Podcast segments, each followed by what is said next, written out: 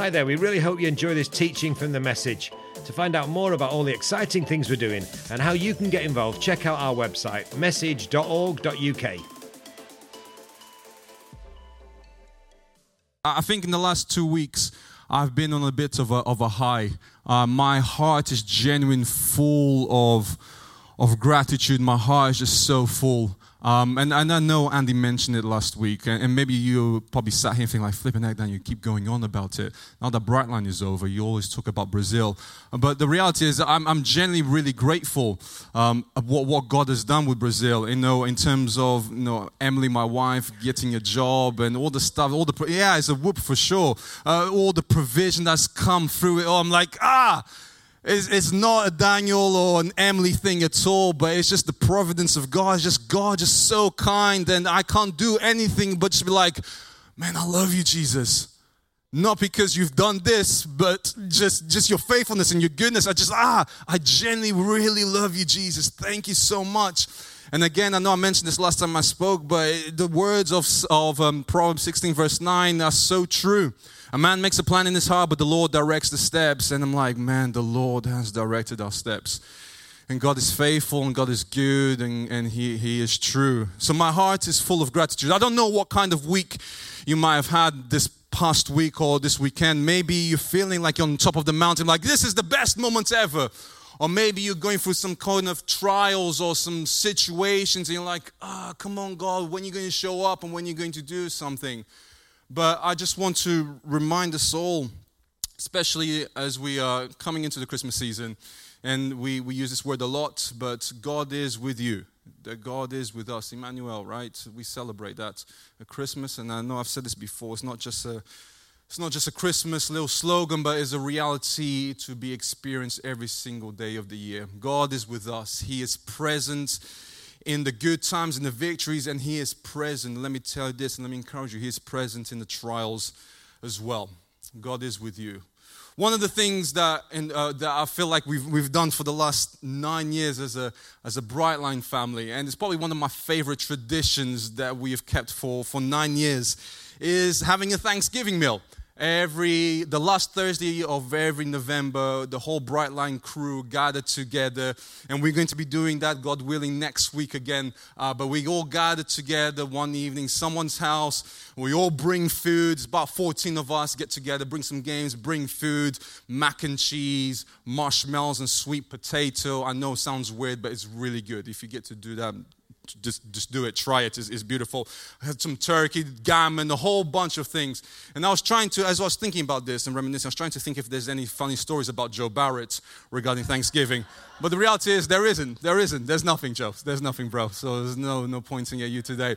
Oh, no. Sad, isn't it? He's actually a good, he's not a good cook. Roof is a good cook. Um, he just kind of, he just jumps on, there we go. That's for you, bro. Uh, he just jumps on it. Uh, but it's just a really special moment where we just sit all around the table and then each one, at the end of the meal, we just kind of go like, ah, oh, what are you thankful for, right? And some people get really stressed out about it because, like, I need to think of something. Uh, but it's just a really beautiful moment of just like hearing what God has done throughout the year and how we are grateful and how we are thankful. Um, it's generally one of my favorite moments of the year. There was even this one year, I won't mention this person's name, but there's one year that a turkey was cooked and they left the, the plastic bag with the giblets in it. Um, so they cooked the plastic bag and the giblets and the turkey. It was an interesting kind of turkey, but nevertheless, you know, still thankful that we got to do it and we got to celebrate all that God has done. And with this in mind, right, with this uh, attitude of gratitude, this, with this idea of thanksgiving, I want to look at a particular psalm, a psalm that uh, calls us to worship, a psalm that calls us to be thankful. And um, if you do have your Bibles, this is Psalm 33. Uh, so I would, I would encourage you to open it, Psalm 33. Or as I heard the other day, someone calling Psalm Psalms. Um, they saw the P before the, the S A L M and they thought that the P wasn't silent. They called it Psalms. And I guess it makes perfect sense. Now, why would you have a, a letter that is silent like that? It's like, I know, tsunami. Why is there a T in tsunami? Makes no sense, does it? For foreigner, it's confusing, right? All my Brazilian friends, it's confusing to have a T in tsunami. Just take the T out, take the P out in Psalms. Don't call it Psalms. Um, or psychology. I'm, I'm, going on a tangent here. Psychology. Why is there a P in psych? Knuckles. Why is there a K in knuckles? That, that doesn't make sense. But anyway, this is just me, just some musings of a Portuguese man. Anyway, Psalms chapter 33. Um, and you know, we will journey this together. We will read the whole chapter. It's a pretty long chapter, but we will read the whole chapter. And, and my hope through this particular passage, and as we read this, is that we will actually fix our eyes, as Hebrews 12 says, we'll fix our eyes on Jesus, the author and the perfecter of our faith. And, and with all the things that we say, it's like, ah, it's all about Jesus, pointing to Jesus. That's that's my wish, that's my prayer. So here we go. Sing joyfully to the Lord, you righteous. It is fitting for the upright, to the upright to praise him. Praise the Lord with the harp, make music to him on a 10-string lyre.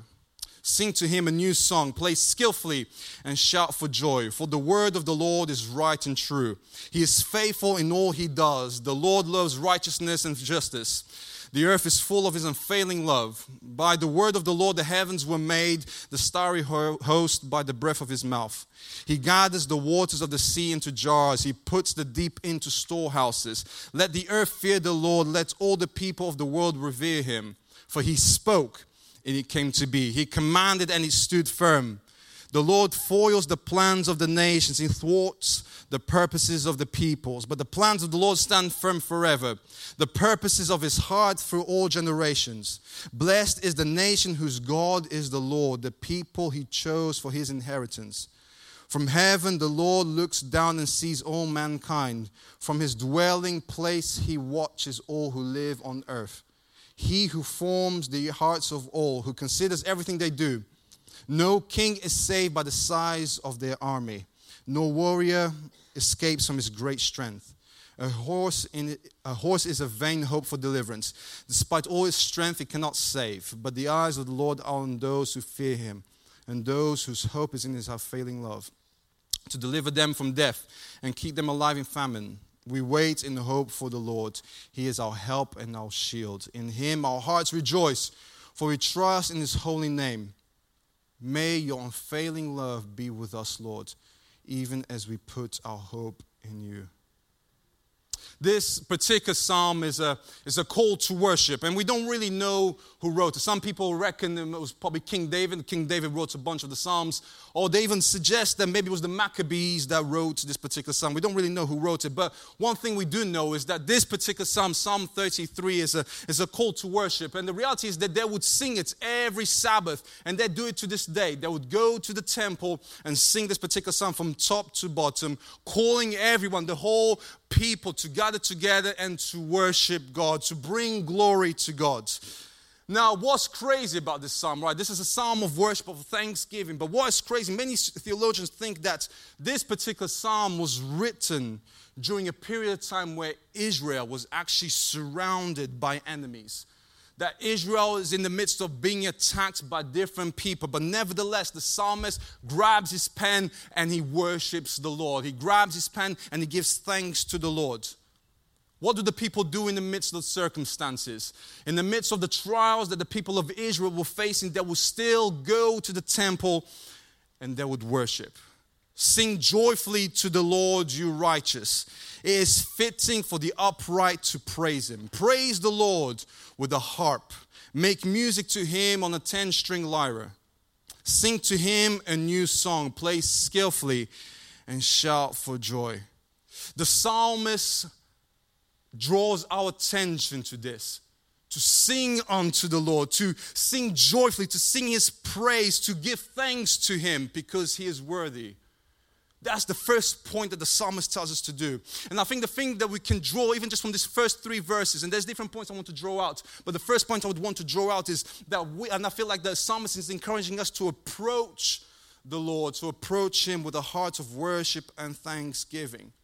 You know, so often we can say, oh, the music wasn't really my style, or the circumstances are not allowing me to worship. But by just seeing this particular psalm and the situation that these guys faced, we don't worship because of our circumstances, right? We worship in spite of our circumstances. We don't worship the circumstances, but we worship God in the midst of the trials. We worship God in the midst of the circumstances. The circumstances do not deserve our worship, but you know who deserves our worship? Jesus deserves our worship. It's all about Him. No matter what's happening around us, the trials and the tribulation that we might be facing, we continue to worship God. That's why moments like these, where we gather together to pray, to look at Scripture, to sing songs, and there is something about singing songs that is good for the soul. The moments when we sing songs, we're like, ah, it's about you. We are focusing our attention and our eyes on the author and the perfecter of our faith. He, we sing with joy, full of joy, because he deserves it. He deserves it all. The psalmist carries on, for the word of the Lord is right and true. He is faithful in all that he does. The Lord loves righteousness and justice. The earth is full of his unfailing love. The psalmist carries on by talking about the very nature of God, that God is faithful. We read later on that even when we're faithless, He's faithful because He cannot deny Himself. God is faithful in all that He does. God has unfailing love. See, circumstances can just change in an instant, right? The situations around us can just change from one moment to the other. But God remains faithful, God remains the same. He is the same yesterday, today, and forever. He never changes. His, his very nature, unmovable. So the psalmist starts off this hymn encouraging us to lift our eyes and fix our eyes on him. There's this one story that I heard some time ago. It's like an old Jewish story about the Red Sea. And some of you might know this story, but it's not in the Bible, it's not in scripture, but it's just a story they used to tell to their, to their crew and to their people. And um, the, the story is as the Israelites are going through the Red Sea. You know the story Moses goes, and then the Lord parts the waters, and then going through the Red Sea. And there's two groups of people. There's the people that are walking around as they're going through the sea and they're looking at their feet and like, oh man, look at all this sand in between my toes and look at all this rubbish around my feet. And there's another group of people that as they're walking, they're just, wow, look at the walls of water. Look what the Lord has done. Look how He split everything in the walls of water. How good is God? There's a challenge for us. What kind of perspective do we have? Do we fix our eyes on the sand that's in between our toes, or do we look at the mountains of water surrounding us? Because that is what God has done. He has made the way for us to go from one point to the other. Fix our eyes on the author and the perfecter of our faith. We are called to worship the one who deserves worship. His name is Jesus. I believe that the psalmist, actually, even in just three verses, he will be encouraging us to be focusing on faith instead of fear. Instead of having fear, have faith. Instead of worrying, worship. To worship in the trials, to worship in our circumstances, to lift up our eyes, for the word of the Lord is right and true, faithful in all that he does. He carries on, verse 6 By the word of the Lord the heavens were made the starry host by the breath of his mouth. He gathers the waters of the seas into jars. He puts the deep into storehouses. Let all the earth fear the Lord. Let all the people of the world revere him. For he spoke and he came to be. He commanded and it stood firm. What I can draw from this particular moment is that God is in charge. This will probably be point number two that the Lord is sovereign over all in the midst of what we are going through, with the army surrounding them, in the midst of what they were going through, with the army surrounding them, the psalmist remembers actually, I know who God is. He remembers who God is. And even as I'm reading this, I wonder if, um, if the psalmist just kind of takes, just takes a step back and starts reminding himself of what is in Genesis 1. This just echoes Genesis 1, right? I wonder if he reminisces of how God created the world, how God said, Let there be light, and light came into existence how everything just fell into place. And I wonder, with, with, with, that in mind, and as he's writing this psalm as, as a song of worship, I wonder if that's the reason that knowing God, he could say, Lift up your eyes, let's worship him, let's praise him, because he knew who God is. He is sovereign, he's ruler. I wonder if it's why he's encouraging his people the people of his land to praise the Lord, to sing him a new song, to sing a song to the one who created the world, visible and invisible. I mean, we fast forward to Colossians chapter 1, and it talks about Jesus being the image of the invisible God, the firstborn of all creation. And then Paul carries on in verse 15 and 16 For in him all things were created, things in heaven and on earth, visible and invisible, whether thrones or powers or rules or authorities, all things have been created through him and for him. Man, it's all about Jesus ultimately. Jesus is King. It's all for him, it is all about him. And with that, with that as our foundation, knowing who Christ is, we can surrender our worries and fears, knowing with full confidence that He will take care of us. I mean, we look at Matthew chapter 6, verse 25 says this that Jesus instructs us not to be anxious about our life. It's pretty clear. The birds of the air are fed by our Heavenly Father. The lilies do not toil, but their beauty was greater than Solomon's kingdom. God is in charge. It's for you. He's in charge. Carry on. Verse 10 The Lord foils the plans of the nations, He thwarts the purposes of the peoples. But the plans of the Lord stand firm forever, the purposes of His heart for all generations. Point number three would be nothing can stop God's plans. When God has a plan, nothing can stop it, right? I mean, it's in the words of the kind of the lesser known singer of Destiny's Child, Michelle Williams, when Jesus says yes. When Jesus says yes. There we go. Okay, we can stop. That was a really bad pitch as well. Joe, even Joe, who's a drummer, is like, that is awful, Daniel. Um, right, we all know drummers are going to sing. Uh, but as Michelle Williams would say, when Jesus says yes, nobody can say no. And that's the reality. It's not just a song, right? It's not just a little jingle. Nothing can stop God's plan. And man, isn't that our story, right? Time and time again, sometimes I just kind of reminisce on some of the stuff that we've been through here at the message. I remember there was, this, and for, especially for the newbies, for the ones that kind of just joined. I remember there's a whole thing about the Oaks years and years ago, right? When they'll say, "No, you will never be able to have the Oaks. No, you can just quit." Da da da da da da. And we're like, "Man, no, we know that the Lord has given us that building." You know what? When Jesus says yes, nobody can say no. I remember about the building next door, the MEC. No, you'll not be able to have that. When Jesus says yes, nobody can say no. South Africa, the Oaks in South Africa, same situation. No, you'll never be able to have that. No, no, it's not going to happen. When Jesus says yes, nobody can say no. Nothing can stop the plans of the Lord. The plans of the Lord stand firm forever. And you know what? Sometimes we can look at our circumstances and the trials that we're going through, and it looks like that our circumstances are winning. But remember, even if it might seem like it's winning, they're just the first 15 minutes of a two hour movie. That's not the end of it all. The Lord's plans remain forever. Armies can scheme, but God is sovereign. Nothing can spoil God's plan. God has the ability to use whatever is happening around us for His glory and His glory alone. Excuse me. Romans says that He makes all things work together for the good of those who love Him and have been called according to his purposes. He knows everything. He is for you, He's not against you, He is in control.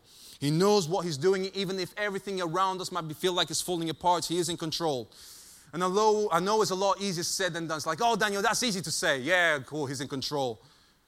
But I genuinely believe, I genuinely believe with all, every fiber of my being that that is true he knows what he's doing. Man, I, and again, I know, like my story, mine and me and Emily, man, on this weird journey about relocating, like, God, what you saying? And, and it felt like our circumstances were winning and felt like stuff around us was falling apart. And I remember thinking, like, man, not God, I thought that you had said something. I thought you said this is going to happen. It doesn't look like it's happening. I look at this psalm. Nothing can stop God's plans. Moments where we might have a bit of doubt, or moments where we feel like He's forgotten us. But you know what? Little did we know that what looked like a, a stumbling block for us had actually become a stepping stone for us. And I'll say that to you as well. In the circumstances that you might find yourself in right now, what might look like as a stumbling block, may my prayer is that that stumbling block becomes the stepping stone to whatever God is calling you to do. Remember, the plans of the Lord remain forever. And we might feel like He's forgotten us. But you know what? We carry on. What does the psalmist say? Blessed is the nation whose God is the Lord, the people He chose for His inheritance. From heaven, the Lord looks down and sees all mankind. From his dwelling place, he watches all who live on earth. He who forms the hearts of all, who considers everything they do. Number four would be God sees everything. The creator of the heavens and the earth sees everything. Stuff around us might be dodgy, scary, hopeless, but let me tell you this there is hope. He has not forgotten about you, He has not forgotten the promises that He's given you. He has given you a purpose. He has given us all a purpose. I mean, we look at Matthew chapter 28, right? The Great Commission. Verse 19, uh, Jesus gives this command to the disciples and he says this Therefore, go and make disciples of all nations, baptizing them in the name of the Father, the Son, and the Holy Spirit. We see that there is a purpose given to the disciples. And I believe it's not just the disciples, but this is a purpose that's given to us to go out and make disciples of all nations. But if we look at the verse before, verse 18, it says this Then Jesus came to them and said, All authority in heaven and on earth has been given to me. And then we look at verse 20, right? And he says this, and teaching them to obey everything I have commanded you. And surely I am with you always to the very end of the age. So, what do I see with these particular three verses? Is that in verse 19, we find our purpose. Our purpose to make disciples of all nations. In verse 18, we find his power. In verse 20, we find his presence. And what I can slightly draw from this is that our purpose is sandwiched between God's power and his presence. Our purpose is sandwiched between God's power and his presence. We don't go solo. We don't go by ourselves. He is with us. He gives us the power to go out. We are not alone. He sees everything. He is with you. His promises are true. Verse 16 No king is saved by the size of his army, no warrior escapes by his great strength. A horse is a vain hope for deliverance. Despite all its great strength, it cannot save. Our deliverance comes from the Lord. Our deliverance doesn't come from an army or clever thinking or strategies, but of our deliverance comes from God and God alone. Yes, He's given us a brain to figure stuff out, but woe to us if we just rely on our own strength and our own clever thinking. Woe to us. We need to rely on God, the creator of the heavens and the earth. Our deliverance comes from the Lord. And again, it's crazy to think that the psalmist is saying this in the midst of a situation where he's surrounded by enemies. But he's not relying on his own army, he's not relying on his own king, but he's relying on God who will be able to deliver them from the enemies that's surrounding them. This is a whole nother level of confidence in the God that we serve the one that knows us by name. Our deliverance comes from the Lord. I want to call the band just to, to come up as we as I wrap it up and as we sing a final song. Our deliverance comes from God and God alone. But then what does he say? But the eyes of the Lord on those who fear him, on those whose hope is in his unfailing love, to deliver them from death and keep them alive in famine point number six would be this that our hope, our hope is in the Lord. Our hope is in the Lord. And, you know, as, as Brightline, when we used to travel, we used to always say that, you know, hope is not wishful thinking, it's not human optimism, but hope has a specific name. What's his name? What's his name? Hope has a name, and his name is Jesus. That's why we can say with confidence that our hope is in the Lord. With everything falling apart, with our circumstances around us be like, oh, changing constantly. He remains the same. He remains faithful. Our hope is in the Lord. We hope in Him. So, what do we do? As we are hoping in Him, what do we do? The psalmist finishes by saying this We wait in hope for the Lord. He is our help and our shield. In Him, our hearts rejoice, for we trust in His holy name. May your unfailing love be with us, Lord even as we put our hope in you. In the midst of what the people of Israel were going through, as they're singing their praises to the Lord on the Sabbath, and the armies are surrounding them, ready to destroy them, they say, Man, our hope is in the Lord. We sing to you a new song. We worship you because you are faithful and you are true. You will deliver us will sing a new song unto you. So let me just recap the points. First one, let's get there, is that we approach the Lord with thanksgiving and worship. We approach the Lord with thanksgiving and worship. Point number two, the Lord is sovereign over all. Point number three, nothing can stop God's plans. Point number four, God sees everything.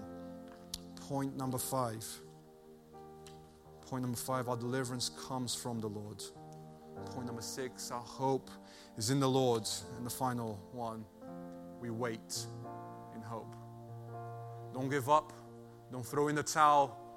We wait in hope. In the circumstances, let us give thanks to the Lord, for He is good, He is faithful, He is just. Let's have an attitude of gratitude, thanksgiving all the stuff that He has done, because He has been good. He has been so good. I mean, today, today we are opening another grocery in Liverpool. That's crazy, right? That's yeah, that's a round of applause moment. That's a round of applause moment. That's the Lord, right? And I know some of us maybe think, man, that was hard work, whatever. But you know what? We are thankful. We're partnering with the local church, Hillsong. People's lives are going to be changed. People are going to be fed. People are going to go from death to life. Oh my goodness, a serious generations will be changed forever because of a grocery that was open. But it's not just because of the building, it's because that good, the, the good news, the gospel, the hope is being preached. And lives will be changed forever, I pray. Don't forget to check out message.org.uk to find out how you can support our work or even get involved with one of our teams. We also have another podcast called The Flow Podcast, where we share stories and testimonies of the amazing things that God's doing in people's lives. Search for The Flow Podcast on iTunes or Spotify or wherever you get your podcasts. Thanks for listening.